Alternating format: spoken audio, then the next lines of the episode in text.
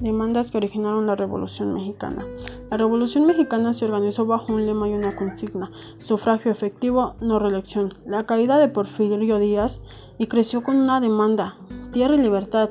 En ese, en ese entonces se dieron conflictos desde 1900 hasta 1930. La revolución se expresa en cuatro momentos cruciales, las ideas precursorias, las acciones democráticas, la contrarrevolución y la pacificación de la insurgencia armada.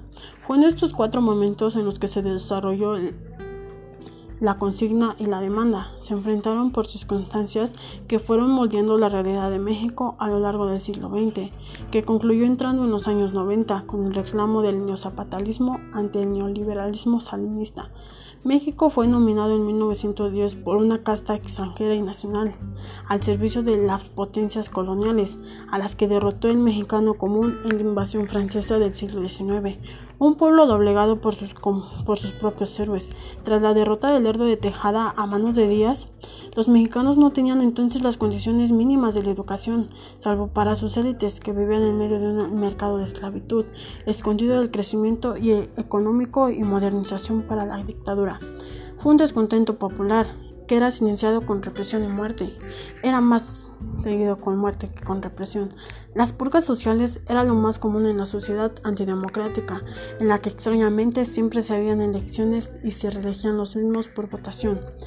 El pueblo en manos de hambreadores que no dudaban en el secuestro para el peonaje en la sociedad con un 70% de población en zonas rurales del país bajo la justicia de los rurales que los rurales eran los que estaban para sostener el sistema de esclavitud.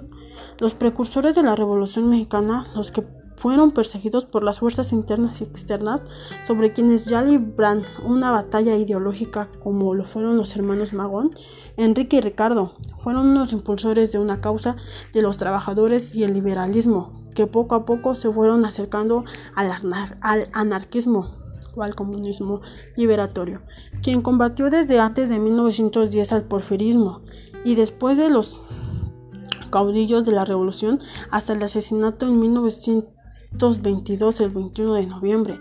Durante la etapa de pacificación y sofocamiento de los ideales de la revolución, desarrollaron la principal demanda, la revolución, tierra y libertad, un grito contra la esclavitud y la desigualdad. Una revolución de demandas, una revolución mexicana logró plasmar en la Constitución de 1917, quien era pionera en el reconocimiento de los derechos sociales y laborales. La mayoría de los mexicanos vivían en condiciones muy precarias. Las actividades como la agricultura y la ganadería acababan en sistemas feudales en los que los, los obreros eran explotados.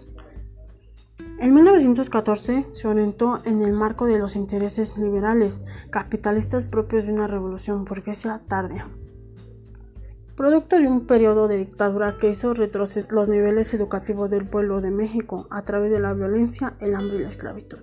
La misma revolución fue limitada tras las purgas obregonistas pro reelección, donde se asesinaron a miles de soldados en todo el país, que se encontraban acercados a sentir de la población instaurado al maximato y a la idea de un país partido como fue el PRI.